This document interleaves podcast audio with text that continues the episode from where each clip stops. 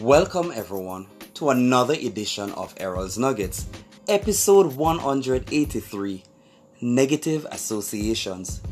You are a royal priesthood. This implies kingship.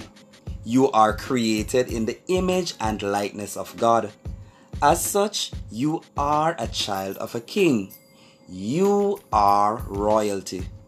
It is imperative that you embody a kingly character at all times. Never associate yourselves with negative thoughts, negative words, or negative ideologies. You must always think good of yourselves. Your speech and your conduct must reflect truth, hope, and positivity. If you think negative, then you are actually rehearsing for the future and consequently, you will start to bear negative fruits. Be reminded that negative association will rob you of your true identity. May I encourage you to watch your thoughts, your words, and your actions.